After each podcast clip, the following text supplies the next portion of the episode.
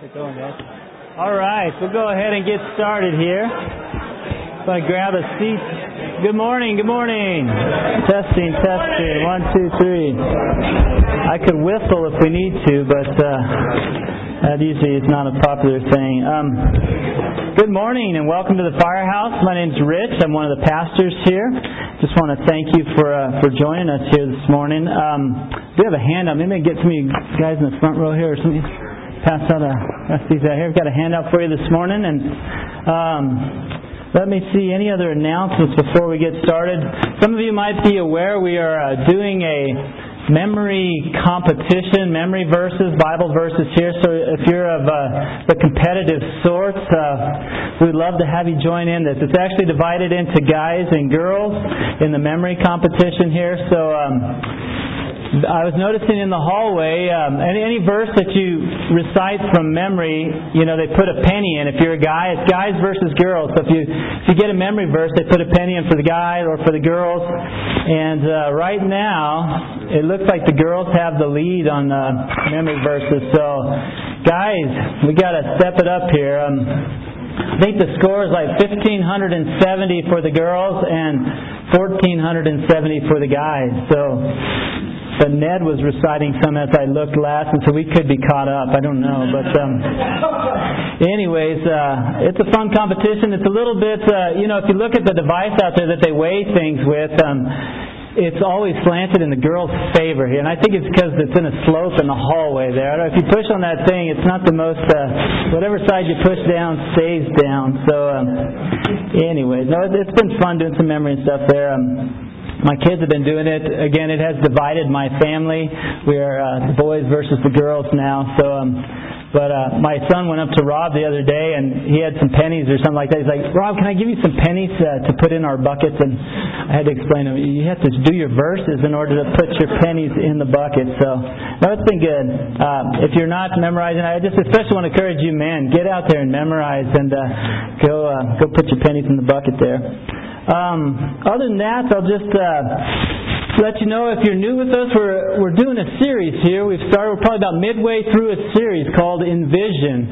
And really, um, I'll just give you a little context of the series, and then we'll pray, and we'll jump right into it. Uh, this is part four of the series. And we've kind of, um, the idea of the series here, just an overview, is um, we've been asked, asked the question, what is a disciple of Jesus? And how do we make disciples? Jesus said, go and make disciples. And so we're looking at what is, what's the essence of a disciple um, as Jesus defines it, and then how do we make disciples? The first week we talked about, maybe another question was, uh, do I even want to be a disciple? When Jesus kind of laid it out there for, for folks, a lot of them he said, um, you cannot even be my disciple unless you, you know, love love Him more than any other relationship. And um, you talked about you have to carry a cross in this world, and you have nothing that you love more than than Him if you want to be a disciple. And so we, we asked, do you even want to want in on this? Um, and that's a tough question, counting the cost. And then we talked about how uh, to be, to make disciples, one of the greatest things we need to uh, have is well, we need to be a disciple. If we're going to make disciples, we must first be a disciple and then share with others and teach others what we've been taught in being a disciple. We talked about how the process of uh, discipleship is really the process of becoming more like Jesus, and it's a lifelong journey of becoming more and more like Christ. Then Tim talked about uh, last the last time before Mother's Day here. He talked about how a disciple is a worshiper. He talked about our relationship of a disciple with God, and uh, you know that's the only relationship where we're supposed to have a, a relationship that's described as worship. People worship all sorts of things, but we are to worship God. Really, before we're a worker, we need to be a worshiper. He talked about uh, those that um, I love this story. I missed it, but I heard it on the on the teaching tape or tape, the MP3, um, he talked about how the some people used to worship a, an image of Jesus that they found on a tortilla. You know, this lady was cooking her tortilla, and there thousands and thousands of people would go visit in this.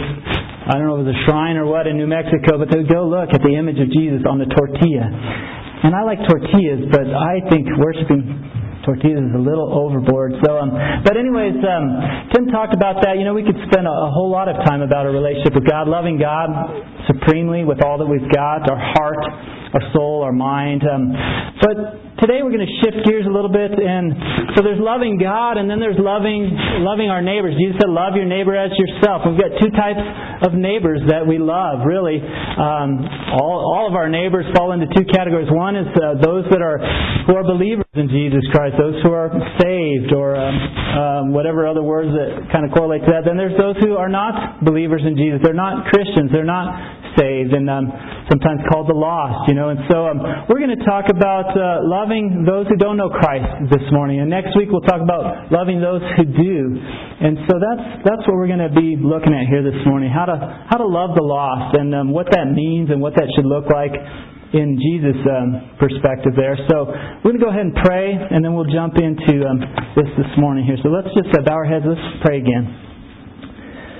Of the Lord Jesus, we do we do just want to look to you this morning. We want to look at your teaching, your thoughts, your words, and Lord, I just pray that you would help us yield our thinking to your thinking. Help us to obey commands we need to obey. Lord, help us to be a disciple of yours as as you define it. God, help us to relate to those who don't know you in, in some of the specific ways you've asked us to, you've even commanded us to. God, help us to catch your heart as, as we look to love those who don't know you. And we just ask that this morning you, you would help us in all of this. Help us become more like you. Help us to um, be your true disciples. We pray in Jesus' name. Amen. So, um, we're going to, if you have your hand out here, we'll be filling some of these things out as we go. I think the first, uh, first point we're going to talk about here is just, is just this one. Um, a disciple owns the mission of Jesus. A disciple must own the mission of Jesus. And um, we're going to talk about that mission. It's also known as the Great Commission. Now, I just want to start by asking how many of you are familiar with the Great Commission? Give a show hand. How many familiar? Okay, now that's a that's a double-edged question, if you will. Um, if you're not familiar with it, then great, you're at the right place. Um, we're going to talk about the Great Commission this morning. But if you are familiar with it, that kind of carries with it a danger as well because in the Bible, uh, often being familiar with something uh, rarely plays out well. Sometimes familiarity, as the saying goes, breeds contempt. And so we want to hopefully take a look at the Great Commission here and reaching those who don't know Christ and Hopefully, we'll be challenged to uh, maybe obey these things freshly, or maybe for the first time you'll understand or, or take ownership of them. But a disciple has got to own the mission that Jesus gave, or else, you know, I don't know, it'd be hard to say, hey, I'm a disciple of yours, but I just don't obey these commands related to, to reaching those that don't know you. And so we're going to look at the Great Commission again. Um, the Great Commission, if you're new to the, that term, you know, our entire uh, association of churches is called Great Commission Association Association of Churches.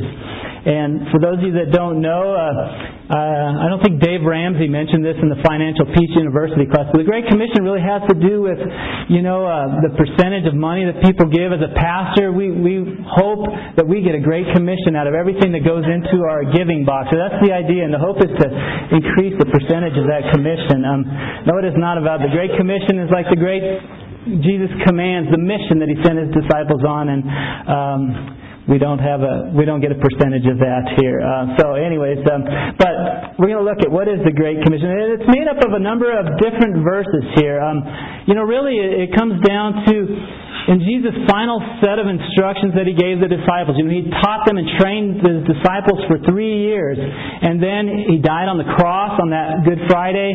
Then he rose from the dead on that uh, Sunday, the first Easter Sunday. But after that, Jesus had one final set of, constr- uh, of instructions that were consistent in all the Gospels and in the book of Acts before he ascended to heaven. One set of instructions. Those instructions are instructions are known as the Great Commission. Um, sometimes I read we read this book recently, the Gospel Centered Discipleship, and in that book they refer to it as the so-called Great Commission. And I got a little bit, uh, you know, I kind of got a little feisty. Who you calling the so-called Great Commission? Our entire churches are named the Great Commission. How you so-called?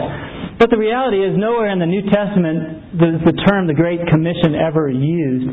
It represents this final set of instructions. And my hope is that you, you know these instructions. What I found is that many who would say, I'm, I'm a Christian, I'm a follower of Christ, all too often many people don't actually know the instructions known as the Great Commission. So we're going to look at those. And if you do, you know, I hope you not only know them, know, like Jesus said, you, you'll be blessed if you do them, if you carry them out. And so my hope is by the time we're done this morning, all of us will be knowing and, and carrying out this mission better maybe than we have before. And so, um, but the instructions start in Matthew. We can look at Matthew, Mark, Luke, and John. And, and in Matthew, he says, um, you know, uh, after the resurrection, he starts this passage off, verse 18, he actually says, you know, kind of by the way, all authority has been given to me on heaven uh, in heaven and on earth, and therefore go and make disciples of all nations. And he, he tells his disciples, go, we've got to reach all the nations. You need to make disciples of them. That's really what this whole series envisioned as a disciple relates to. But, um, you know, I think uh, sometimes we've got to ask the question, what makes the Great Commission so great? And the starting point, I would say, is I think it's as if you look at all the missions that have ever been given to men on this planet, mankind, you know, whether it was uh, Genghis Khan trying to do his thing back in the days, or, or even Adolf Hitler as he tried to take over the world, out of all the missions that have been embarked upon on this planet, there is no mission that is greater than this mission, the Great Commission. And I'd say one of the reasons for that is because of the person who gave the mission. There's been no greater person who has instructed mankind God Himself, the Creator, in person, Jesus, gave this mission. The commander of the angel armies of heaven said, Here's the mission I have for you. No greater person has given man a mission, and He's given us, this to us, especially as His disciples here. Another reason why it's. Um, you know, what makes the Great Commission so great is, is this verse, is another place. Matthew, Mark. These two are probably some of the most well known parts of the Great Commission. Um, this one he said to them, Go into all the world and preach the good news to all creation. Again, when I think about a great mission, uh, there's no greater scope. Uh, the Living Bible translates this last part preach the good news to everyone, everywhere. You don't get a greater scope than to reach everyone, everywhere on the planet. That's why it's part of the Great Commission. Uh, another, another verse here. How many of you know in Matthew, Mark, Luke, where the Great Commission instructions. Are declared in Luke. Anyone know those? Because you can write this down as we go. That's right, Luke. There's a blank there. Well, it's it's Luke uh, 24 and 46 and 47. I think really encompass the Great Commission as far as the Gospel of Luke goes. And it's this, he was talking to, to two disciples there on the road uh, to Emmaus, and he's explaining the scriptures and everything that was written in the prophets about himself, and he told them this, this is what is written, the Christ will suffer and rise again on the third day, and repentance and forgiveness of sins will be preached to all nations, beginning at Jerusalem. And this is more of a, this might not be a straight out and out command. He was talking to these two people, but it declares the Great Commission right here that the whole world needs to be reached with this message of forgiveness, starting right here in Jerusalem. One of the things, again, as it relates to the Great Commission and what makes this mission so great is that I think about different uh, tasks or different places people have tried to conquer, different cities that have come in and out of conquest and things like that. Jerusalem has been occupied and reoccupied, and think about the Crusades and how there was Muslim occupation, and then the Crusaders came in and back and forth, and there's places on this planet that have been extremely hard fought for, but there's no greater place than the one we're fighting for, and that is in the hearts and souls of men and women. Uh, there is no greater territory that is, is more fickle or more deceitful and more, well, you know, here and there, and there's no greater territory that is more selfish than the one we are trying to to win for Christ. And I think that's a part of the Great Commission. Some other religions, some other great missions, it's kind of like, you know, either you submit to the ruler who's trying to conquer you or they destroy you. Some ways it's a lot easier, you know.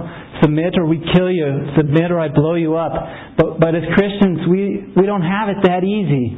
We have to say, you know, this message is one that we've got to catch the heart. We've got to woo the heart, the human heart that is so selfish and easy to deceive. And our mission is to win as many hearts as possible. It's part of why it's called the Great Commission. Uh, hardest fought territory to win. Another one here is um, this one's in John. Jesus said, Peace be with you. As the Father has sent me, I am sending you. It's where the, the mission again is reflected, and there's different ramifications of this. But Jesus had crystal clear ownership that he came to this planet with a mission. In Luke 19:10 it says, "The Son of Man came to seek and to save what was lost." He came for a specific purpose. Uh, another place, Jesus said, John chapter 4, verse 34, he said, uh, My food, Jesus said, is to do the will of Him who sent me and to finish His work. Jesus was fueled by his mission. Jesus was uh, focused on this mission. And he said, Now that you've seen this, I am sending you on a crystal clear mission to focus on, to fuel your lives.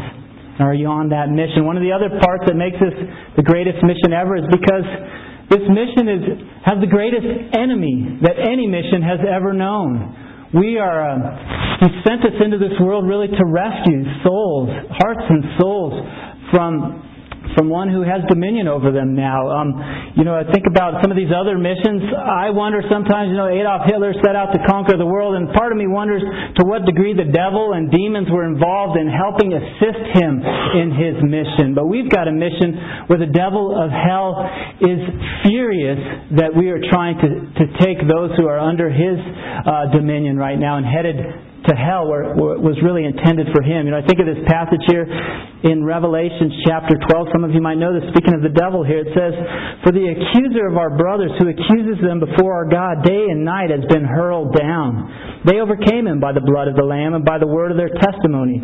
They did not love their lives so much as to shrink from death. Therefore rejoice, you heavens, and you who dwell in them. But woe to the earth and the sea, because the devil has gone down to you. He is filled with fury because he knows that his time is short.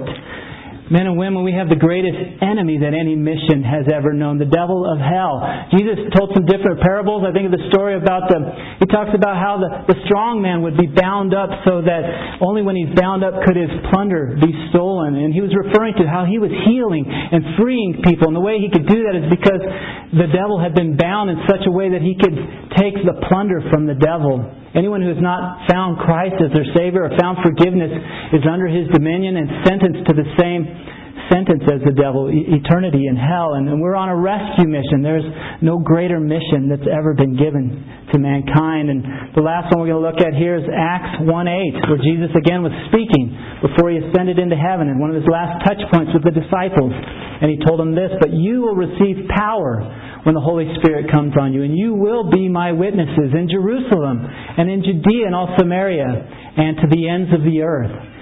And, you know, there's a lot to that. We are to be His witnesses. We start in Jerusalem, Judea and Samaria, the ends of the earth. But one of the things I want to draw out of this as well is that we have the greatest resource for a mission that, that any mission has ever known. We have been given the Holy Spirit. And I know to say that the Holy Spirit is a resource would be a vast understatement, but yet at the same time, there is no greater resource that any human being has ever had to carry out their mission. We've been given the very Spirit of God and His power to carry out this mission. And this is the Great Commission. And a disciple must own the Great Commission. A disciple really owns this mission, and my question is will you own this mission? Do you own this mission? If you want to be a disciple of His, you've got to catch the mission that He gave His followers because you cannot do both be called a disciple and not have taken on the mission that Jesus gave his followers. And I know for me, when I when I first heard these verses, I remember a teaching years ago. I've been on this mission for 17 years now. But there was a time when I was, I was a part of Great Commission Church and was all these Great Commission um, conferences and Great Commission ministries that that I eventually went on staff with. But I remember one time a, a pastor just took we were at a retreat up in Estes Park, a bunch of college students, and and he just said, "Do you know what the Great Commission is?" And I was kind of well, I kind of sort of know, but he shared these verses. And ever since that time, uh, almost 17 years ago, these verses have marked my soul. They have guided my life, my decisions. Uh, I have ownership of these. I make decisions based off of these. When I approached my wife to get married, I, I brought to her, I said, I'm on this mission. Do you want to do this mission together? And my kids know that their parents are on a mission and they have ownership of the mission together. And, and I hope that you, if, if you're marked by one thing from being a part of the Firehouse Church, that, that you would have ownership of this mission and this is the one we're on, is the one we've called to, and, and by God's grace, we're going to give all that we have to carry it out. But you've got to have ownership of it. Um, and I hope that you, you do, or that you would, or you would be willing to consider that. It's a, it's a big, it's a big uh, challenge, but it's the mission we've been given. Now, the next thing we're going to look at here is um, every disciple is called to preach the good news. Now, this I want to talk about this for a bit here. Um, every disciple is called to preach the good news. When you think of preaching, what's the first thing that comes to mind when you think of preaching? How many of you like the idea of preaching? Yes, no, maybe so, no. Jeff, I hope so. Tim, maybe I don't know. You guys, yes. Well, preaching, the, the word preach and preaching and preaching has so many connotations, and most of them are not good, right? Oh, don't get preachy on me. You know, there's a preacher and there's a preacher's kids, and uh, there's all sorts of preachy things, and um, and yet Every disciple has been called to preach. Now, I would say this not every disciple is, is called to be a preacher, as we understand, a full time, someone that's uh, in the ministry or things like that. But I would say that every disciple of Jesus has been called to preach because he said to his disciples, Go and preach. Now, we have to kind of tackle what does that mean and, and what does that look like, and we're going to look at a, a few verses, an acronym to help us maybe understand that better. But um, we're, we're all called to preach, and so. Um, just a few thoughts to think about that. The other question I have is, uh, okay, so we're supposed we're talking about loving the lost here. Now, how in the world is getting preachy with people loving the lost? That seems like a contradiction, doesn't it? Um, when it comes to loving those that don't know Christ, I'd ask this question: Who, who, how should we figure out how to love people that don't know Christ? You know, there's a couple options that I think of. One is we can ask them. Okay, you're not a Christian. Now, what do you think a Christian should do to relate to you to, to show you the love of Christ? And they could tell us all these different things. First thing they'd probably say is, don't preach to me. Uh, don't use a preachy acronym. Um, that's fine. And we could talk to the Christians and, or ourselves and we go, well, maybe I should decide. I know what's loving. I, I used to be, you know, in, the, in their same shoes and, and I know how to relate to the lost. And, and that's an option. Or, or the other option we can have is, what does God say? What are His instructions to us on relating to this group of people representing Him? Well, I, I would say this. Jesus said to go and preach to them. And I didn't pick that word. I saw an article in a magazine here recently, a Christian magazine about being relevant and whatever, and, and the, the title of the article said, It's reach, not preach. And I'm like, you know, a lot of people in this modern, you know, this day and age we live in, that's, that's the, the sentiment. We're supposed to reach them. You don't got to preach them. Well, I didn't pick these words out. I didn't make them up. Jesus gave them. He said, I want you to go preach. Um, other places, the disciples, they, they kind of had this same sense too. Acts chapter 10, verse 42. Here's what the disciples thought they had been told to do. Uh, Peter is speaking here, Acts chapter 10, and he said, speaking of Jesus, he commanded us to preach to the people and to testify that he is the one God appointed as judge of the living and the dead. Another time, Peter in uh, First Peter chapter 2, it says that we've become a, a, priesthood, a holy nation, a people of God's own possession, so that we may proclaim His excellencies of Him who's called you out of darkness into His marvelous light. Another place, uh, Romans 10, it just says, uh, everyone who calls on the name of the Lord will be saved. It's a great verse. You call out to Jesus, and, and He'll save you. But, but how can, it goes on to say, um, well, how can they call on the one they've not believed in? And how can they believe in the one they've not heard? And how can they hear without someone preaching to them? And how can they preach unless they are sent? And we've been called, if you're a disciple, a follower of Christ, you've been called to preach. And again, that has all sorts of connotations. Gonna, we're going to share some thoughts here to maybe give you a more biblical perspective on what that means. Uh, you know, which may or may not agree with your stereotype of preaching here. Another thing I think about is so we've all been called to preach, but you know what? Each one of us has different styles. I, I hope you know that. Um, Bill Hybels in his book Contagious Christian, he talked about six different styles of evangelism that we've all got the same command to preach, but there's going to be different styles based on who you are. He talked about the confrontational style. You know, it's like the Billy Graham preaching in, in a large stadium. I think of Tom Short, our campus preacher, the confrontational style. He talked about the intellectual style. He references Josh McDowell, and there's an intellectual dialogue that goes on that um, brings the gospel about. He talked about um, an invitational style, where you're more of an inviter uh, to things where evangelism is going on. He refers to Ruth, uh, Ruth Graham Is it Ruth Graham Bell? No. Billy Graham's wife, uh, Ruth Bell Graham, maybe that's probably the better way to say it. She took his name after all. Um, but um, she invited people to these things. The woman at the well is an example of she invited the whole city to go talk to Jesus at the well. There's an inviting style. There's an interpersonal style where you, you know, Paul said, "I become all things to all people. I, I relate to each person so to win some." There's uh, what's another style? They have a serving style. You know, the idea of what uh, like Mother Teresa. She was, uh, you know, whether you know it or not, she was a, a diehard follower of Jesus Christ, but she approached things from a serving um, the you know the lost, the, the hurt, the broken, in order to to share what she wanted to share. Uh, I think one of the last styles here, interpersonal. I forget the last one here. I think you know I was thinking there was um, there was the irrational and there was the um, there was emotional. No, I'm just joking. Those are not. Uh, but uh, there's different styles, and we're going to take some time this summer to actually study out each one of those styles and try to identify. We've all been called to preach. What is your style? You know, a testimonial style is the last one I was thinking of there. Um, just using your story to help communicate the gospel, and different people like Corrie Ten Boom would be an example of that. And so, uh, but anyways, we're going to look at some of these uh, facets here in this acronym PREACH this acronym is just to help us understand some concepts and maybe to, when we think of preach, we go, instead of wherever that stereotype takes you, maybe we could take you to some places here that are uh, a little more biblical. The first letter in preach, uh, the letter P is proclaim. Proclaim the good news. You know, the essence of preach, what makes preaching preaching is the idea it's got to be proclaimed. You've got to proclaim the message. Um, as a matter of fact, the English Standard Version of the Bible renders the same Mark 16, 15. It says, proclaim the good news. Uh, it's the idea of publishing, um, of being a herald.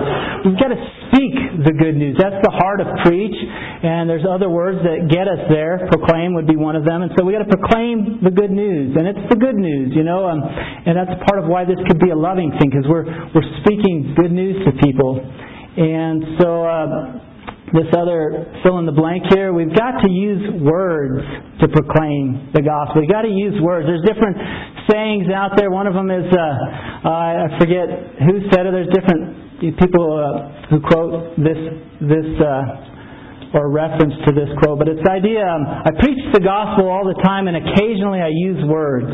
How many of you have heard that before? I preach the gospel all the time, and on occasion, I even have to use words. You know, that's a nice concept. The idea is good. We want to be following Christ. We want to be showing the example of loving and serving, and, and yet, Jesus really did mean, preach really actually means the words of the gospel. The good news, we actually have to share it verbally. You actually have to do.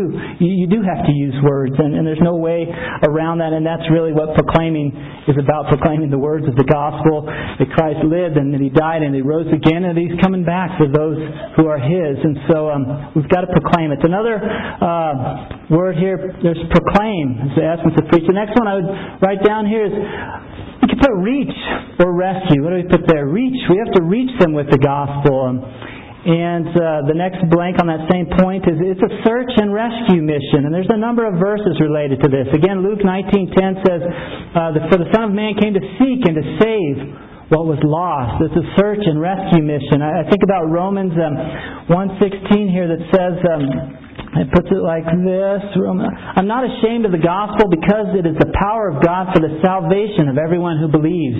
You know, when you share this message of what Christ has done on the cross, when you share that message with someone and they respond by believing that Jesus did that for them, even inviting Him into their life as Lord and Savior, a person has a chance to be saved, to be rescued from their sins, from the punishment they've earned by sinning against their Creator. And this message, you put it before them, and they have the chance to be rescued, to be saved. You know, Jude, one of the verses I think about a little bit of the firehouse story, relates to this concept of how we've got to reach people with the gospel. Um, Jude 23, I'd say it's Jude 1:23, but um, there is only one chapter here with Jude. But it, it says this in the New American Standard in verse 23 Save others, snatching them out of the fire. On some have mercy with fear, hating even the garment polluted by flesh, but save others, snatching them out of the fire. You know, one of the reasons we're, we're called the Firehouse Church uh, has to do with the idea of the firemen. You think of firemen or firefighters and how they lay down their lives to try to save people from the flames of this you know, the here and now and this life on earth. And, and really, a disciple has been given a mission to save people from flames of an eternal sense, of a, you know, beyond the here and now, but forever, the flames of hell that we need to save them from. And, but I remember uh, probably 13 years ago, this uh, August, there was a story on the news about a firefighter down here in Denver.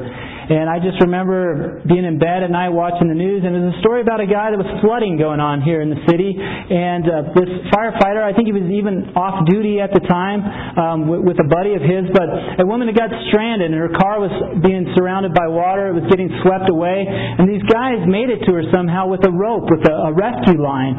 And they got the rope to this woman, and in the process, so one of the firefighters slipped and was swept away and drowned. He lost his life. But he was in the process of rescuing this woman. This woman lives, still alive to this day. I'd, I'd like to look her up sometime. But but what stuck with me is this idea of a disciple. I was wrestling through what is a disciple and how does a disciple love the lost. But with the gospel, when it comes to preaching the gospel, it's like extending a rescue line.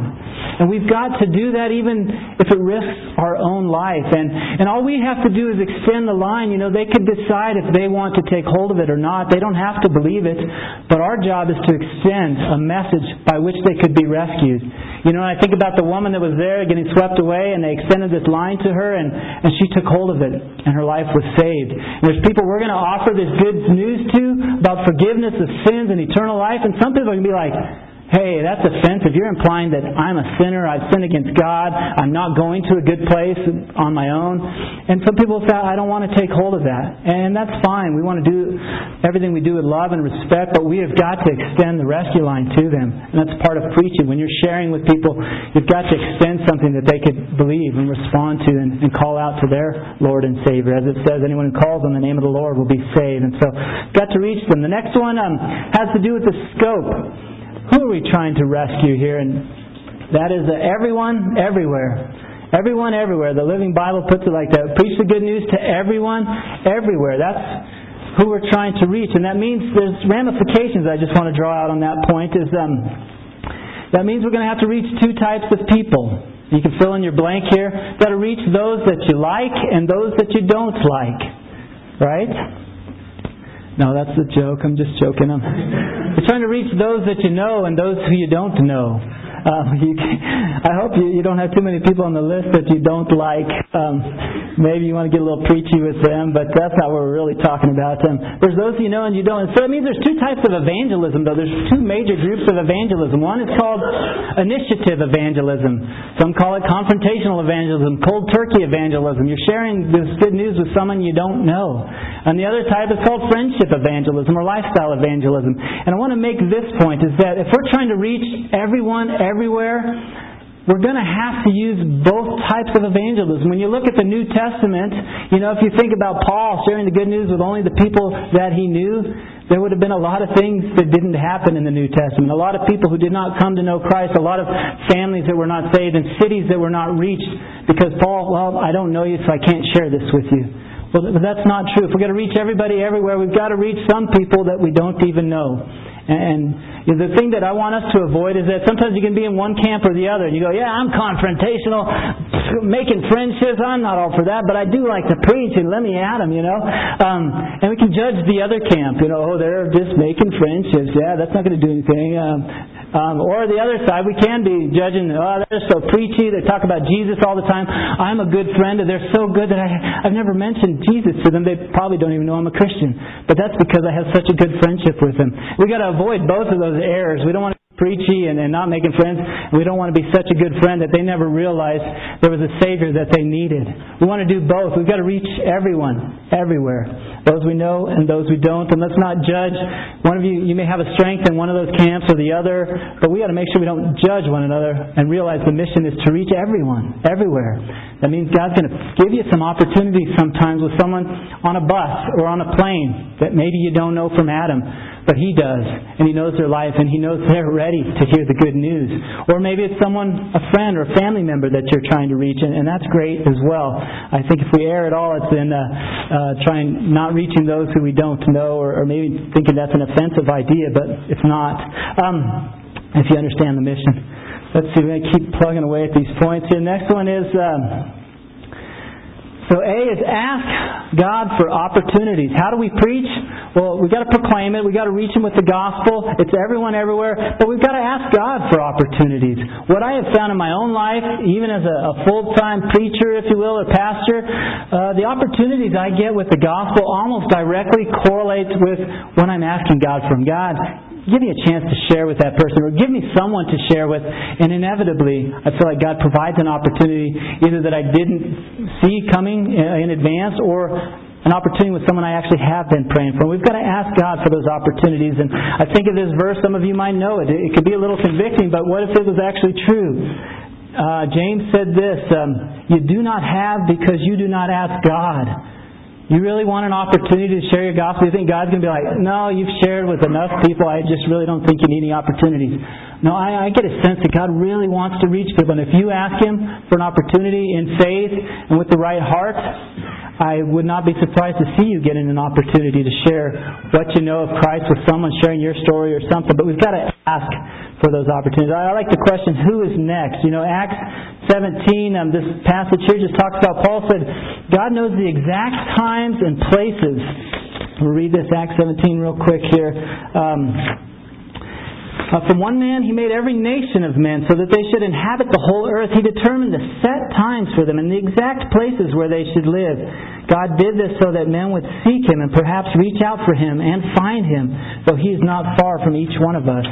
Paul was preaching um, in uh, in Athens here, and he's just telling, hey, by the way, God placed everyone where they are on the planet. There's no forgotten people group. What about the tribe in, in Africa or in South America? And God knows exactly where every person is. And as a matter of fact, it says that He's placed them in cultures and times and places that they're probably going to be the most likely to reach out to Him. And what that means for us practically is that it is highly likely God has placed you with people who you could be um, the best uh, witness that they ever know of Jesus Christ. That you are possibly the, the best chance that some someone has at hearing the good news about Jesus Christ. And so what I like to just ask God is He says, hey, there's times where they're going to call out. And the New Testament contains, you know, this guy's trying to, he's reading through the gospel basically as it's explained in Isaiah. God sends Philip there and says, go explain Jesus to him. And Philip went right up to him. The guy got saved, got baptized right there on the spot. But there's people out there like that right now. And my question is often, God, who, who's next? Who do you want to reach next? Maybe I know them. Maybe I don't know them. But I'm willing to share with them. Who's next? And, and I would encourage us all to be asking that question, Lord, who is next for me to share with? We've all been called to share who is next for you or for me to share with. And, and watch out. Watch out for opportunities to come knocking after that. Um, so we got to ask God. We got to catch God's heart. You know, um, we could spend a lot of time on this. We got to keep moving. It's a heart of compassion. You know, Luke chapter 15, at one point the Pharisees are asking Jesus, Why do you eat with sinners? Jesus, why do you eat with those sinners? And Jesus shared three different uh, parables there. And one was about, he said, hey, look, if you have a hundred sheep and one of them wanders off, are you not going to leave your 99 behind and go get that one because it's important to you? And when you do find it, you celebrate. Uh, so he shared about sheep or animals. You know, I don't know any of you have sheep that you're really fond of not here currently. I know Grace's dad has some still. Um, we've got chickens. Some of I can relate to the story in chickens. If I had a chicken wander off, which we did a while back, we went and searched the neighborhood, and we found the chicken stuck behind the coop, upside down with his legs in the air, and um, it was sad and traumatic. But we went looking for our chicken, you know, and and we found it. But the next parable he shares about someone who has a valuable coin. If you lose a valuable coin, are you not going to search for it and celebrate when you find it? And in some ways, I wonder if this progression is not in order of value. Um, a chicken or a sheep, you know, if you got a precious coin, depending on how precious it is, you could probably buy a little flock of sheep maybe. But the coin is likely more valuable. But the last part, he shares a story about a dad who had two sons, and one of his sons was lost and wandered off. And he just talked about the compassion of the father when that son came back. And you know, you might know the, the closing of that passage. I'll just read that last one from you in Luke here 15. But just we've got to catch God's heart here. He just said, um, my son, you know, he's talking about the son that didn't wander off. The father said, You're always with me, and everything I have is yours. But we had to celebrate and be glad because this brother of yours was dead and is alive again. He was lost and is found. And Jesus was using these parables to express the heart that God has for every person, every soul. You know, you've never met a person who is not an eternal being, who's not going to have an eternal existence. For me, sometimes I can fall into the trap of going, okay, if they're Christians, they're going to heaven, we're going to celebrate and party in the clouds forever. And if they're not Christians, I don't want to think about that. Who knows what happens there? But if you really understand the soul that God has created, that every person you know will exist forever. Every person you know will exist forever. And for some people, that eternal existence is going to be in heaven with everything good, with no sin. It's going to be awesome. And for some people, that existence is going to be forever in the most horrible, dreadful place you can imagine. You've never met a person who's not going to have an eternal existence. And we've got to realize that. And sometimes you think about, you know, I hear people say, you know, well, hell is, it's, hell is here on earth, you know. But the reality is, is if you catch some of these things, for a Christian, some of you go through hard times and different things, but you know, if you've experienced a hard time here on earth, that is the worst it's ever going to get. That's as hard as it will ever be, whatever you've gone through. And if you go through it in faith and trusting God, there's even going to be a reward and a glory in that for you, no matter how hard it gets. But for someone who does not know Christ, this broken, sinful, dark world, it's as good as it's ever going to get. Because the next step out of here, there's going to be no hope. There's going to be no good, no love, nothing from God. It's all going to be taken away when someone wants an existence apart from God. That is what hell's going to be, and it's going to be worse than they ever imagined. This is as good as it gets for some people. We've got to catch a sense of compassion for the souls of men and women, those that know them and those especially who don't. And we've got to get this message to them. We've got to catch God's heart. It's a heart of compassion. The last one here on this is just have no hindrances. Uh, when it comes to reaching out to people, when it comes to getting your prayers answered, we have no hindrances. The Psalm 68 talks about how God would not uh, answer prayers. He says, If I had cherished sin in my heart, the Lord would not have listened to me. But God has surely listened and heard my voice in prayer. As we're praying for opportunities, as we're trying to reach the lost, we need to make sure that we don't have unconfessed sin in our life. Sin that we're just kind of going along with, not calling it sin, not dealing with it, just compartmentalizing some area of our life because God will not bless that. God will not give you opportunities. Um, if you got unconfessed sin, praying with unbelief. Sometimes we ask over and over for things, but we ask over and over again because we didn't believe God heard us the last time or the time before that, and we've got to get rid of the unbelief and start going, God, you know, um, I'm praying for this person. I thank you that you've heard my prayers. I thank you that you want to save them. I thank you that you, you're looking to give me an opportunity because I asked you in faith.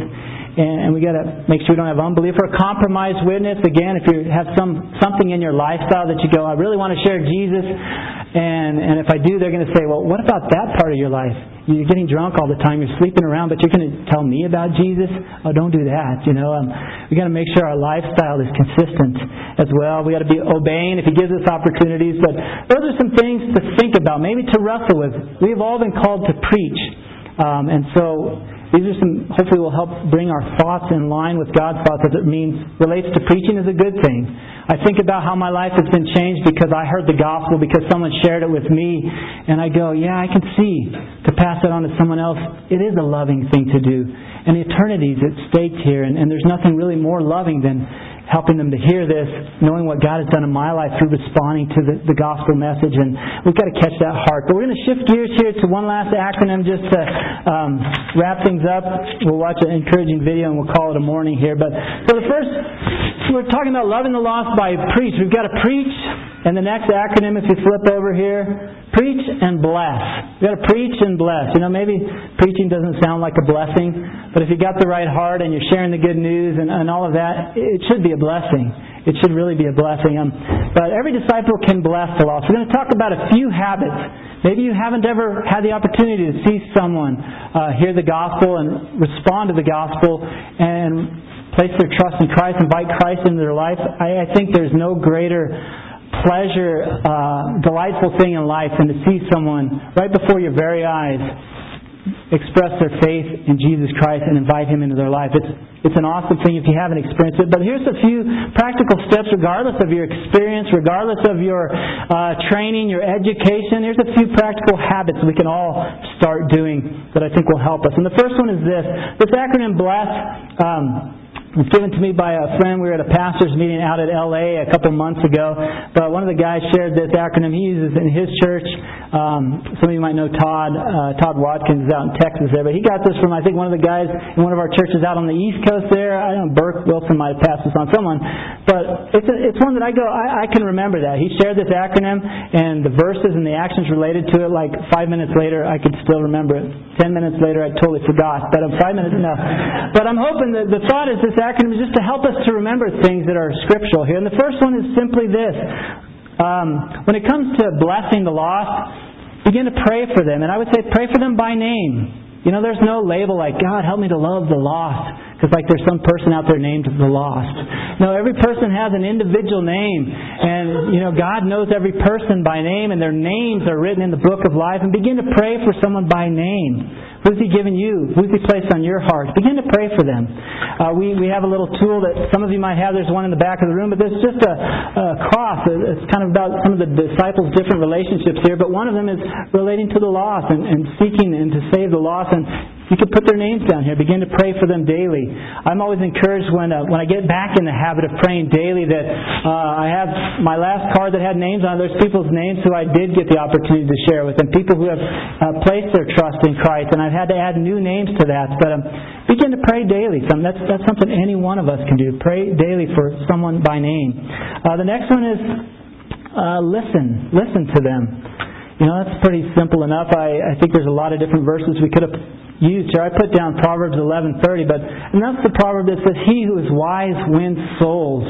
When you're listening, when you're interacting with someone, you got to listen. What what angle do they view life from? What is the way I can get the gospel into their life? You got to be listening and looking for ways to bring the gospel into their world. But but we've got to be listening and uh, attentive to that and listening to the Holy Spirit. Maybe the Holy Spirit will give us an angle to, you know, talk to this person about being a new creation. Or, you know, maybe they, they seem to struggle with guilt or shame. Come at it from that angle about forgiveness. Um, whatever it is, maybe being a, belonging to a, a family and they long for that sense of family. We've got to, all of us, start listening as we interact with people.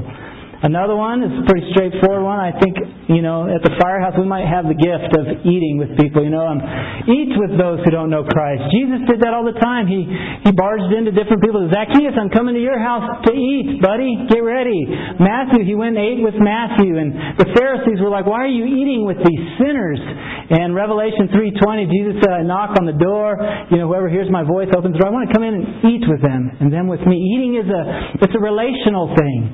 It's a personal thing. Sometimes to eat with someone, you got to come into their home. You kind of go, "Wow, this is what this is their world." Whoa, I, I'll begin praying for you even more. You know, um, so we got to you got to eat with them, and you know, um, we've been blessed. We got an opportunity right after church today to eat with some people we've been praying for and reaching out to for a number of years. And I'd like to say it's because I wanted to have it be an illustration for this teaching point, but we scheduled it months ago before we knew we'd be talking about this. But uh, just there's something about coming into someone's world that grows your heart for them. It helps you understand them and how the gospel might fit and, and how God might want to get in their lives there. But uh, I encourage you, make a habit of eating with someone who doesn't know Christ. I think we have a good habit of eating with people who do. You know, there's fellowship and, and eating with believers all the time, but we've got to make some specific steps to, to eat with those who don't know Christ sometimes here. Um, the next one, serve them. Is a classic verse. We know this one. Uh, Jesus, he said, um, he was saying of himself, the Son of Man did not come to be served, but to serve, and to give his life as a ransom for many. When you want to see someone come to know Christ, maybe a friend or family member, serve them.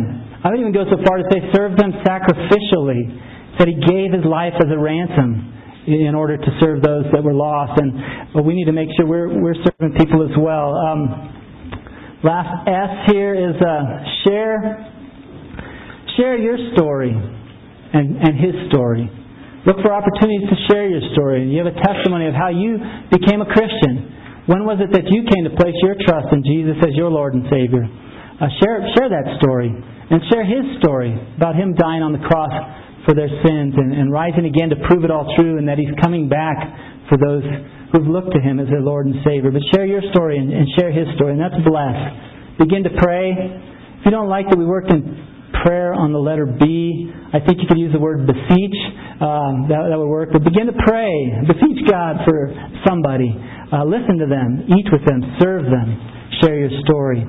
We're going to close with a video here that just talks about the. Begin to pray about this Just Sow It campaign. Right now, is a um, association nationwide, we're in a campaign called Just Sow It, and there's some resources that have been made available that are on your handout here. A few websites that help equip us with tools. Um, at the pastors' conference we're going to in a month here, the theme of the conference is Just Sow It. We've got some things, I don't know where I put them, we've got them up there. We've got, uh, nationwide, they've made these little bracelets here. I don't know if you're a bracelet wearing fan. This is, I think, my first ever bracelet. I think my kids' arms are just loaded with them. Um, but no, they don't have that many. But we've got a bracelet we want to pass out to anyone who wants it. It just says, just sow it. And you can kind of face it so you read it because we need to share our story and share his story. And we're going to watch a video here. I think what we might get in the habit of doing, uh, each week uh, there's an email that goes out that contains a just sow it story of someone sharing their story or sharing his story or just even inviting someone to church. And we're going to watch, try to get in the habit here of watching a video each week. And we're going to close with this video. Uh, Josh is going to share, Josh Whitney, and then also there's a, a girl who goes by the name Ten. She's going to share as well. But um, we'll go ahead and watch this video, and then I'll, I'll pass these out. Uh, if you want one, take one. We'll have a couple bags of these uh, just sow it bracelets going around here. But watch this video, and then we'll pray and be done.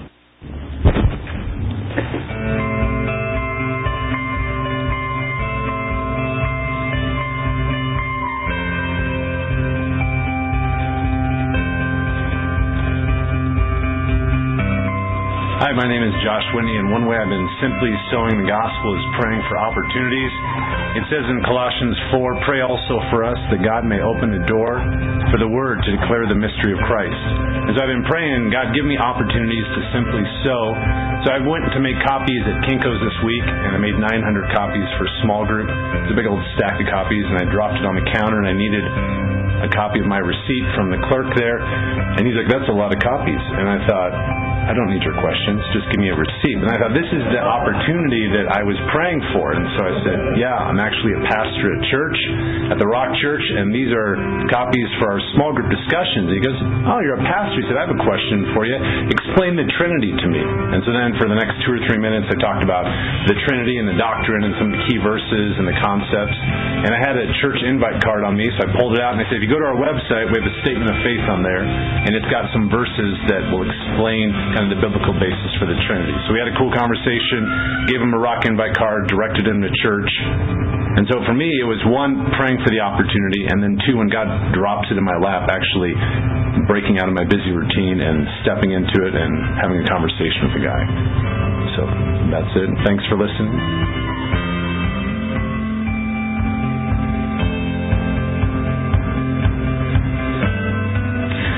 Friends. My name is Kristen. Uh, most of you all know me as Ten, and I want to share a story with you today about how God used me to simply sow His gospel recently. Um, I I went on a trip down to Kanab. Um, it was a short business trip with a woman that I work with. Um, I've known her professionally for a couple of years, and she knows that I originally moved to Utah to help start the Rock Church. Um, other than that, she and I really don't know much about each other on a personal level, so I was a little bit nervous nervous to travel with her um, because the trip to Kanab is is six hours one way in a car. So I knew we'd have a lot of one-on-one time. Um, when I knew I'd be traveling with her, I started praying that God would use me to share the gospel with her, um, that I'd be able to share a part of my life. And uh, God answered that prayer in a tremendous way. Um, it really stunned me, as a matter of fact. Uh, when Lee came to pick me up from my house for our trip, I got in her car, and literally the first thing that she said to me was, Tell me more about your church. From that point, she and I talked about Jesus. We talked about her spiritual background. I shared my testimony with her. Um, I shared stories with her about ways that I have seen God move in my own life and in the lives of the people around me. We talked about the Bible. She recently started reading the Bible again. Um, really everything from A to Z. And we talked about the assurance that you can have of salvation when Jesus Christ is your Savior. Um, it was really amazing that God so clearly answered my prayer in a way that I couldn't even avoid. We were in a car together. Lee was ready and waiting to share the gospel, and God used me as a conduit for His Word and for His Spirit to touch her heart. And so I want to encourage you guys as you're out there simply sowing and passing out gospel tracts and, and leaving TRC cards in all sorts of different places to really, really pray and really pray for the people who are going to pick those up, even if it's the person who just picks it up and throws it in the trash, um, to pray for their hearts and to be ready to see God answer those prayers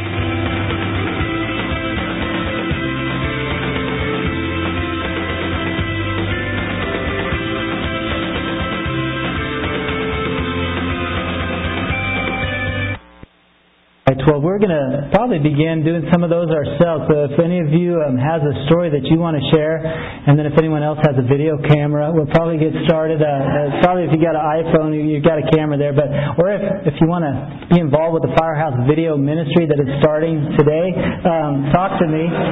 We'd love to get your help and, and share stories like this, just uh, simple steps of obedience and sharing the gospel. Let's go ahead and pray. Uh, Lord Jesus, we just thank you for this morning and and we just ask for your help. Help us to take ownership of this mission that you've given us.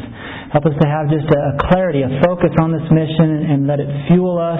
Um, God, I pray you protect us as we try to get uh, the good news out as we're being opposed by the, the devil of, of hell who's furious about it. And God, I pray that you would make us effective, continue to equip us and encourage us and empower us to share the gospel more and more effectively. Lord, I just pray you'd bless our, our little steps of faith to just sow it. God, we just uh, ask that you would do some amazing things, some huge things as we kind of step into this world of just sowing it. And we ask for your grace and your help in all of this, and, and we pray in Jesus' name. Amen. All right, thanks for coming this morning. There is a, a, couple bags of these bracelets floating around here somewhere, so if you want one, make sure you grab them. Um, they'll probably be on the back table here as well. And uh, thanks for joining us this morning, guys.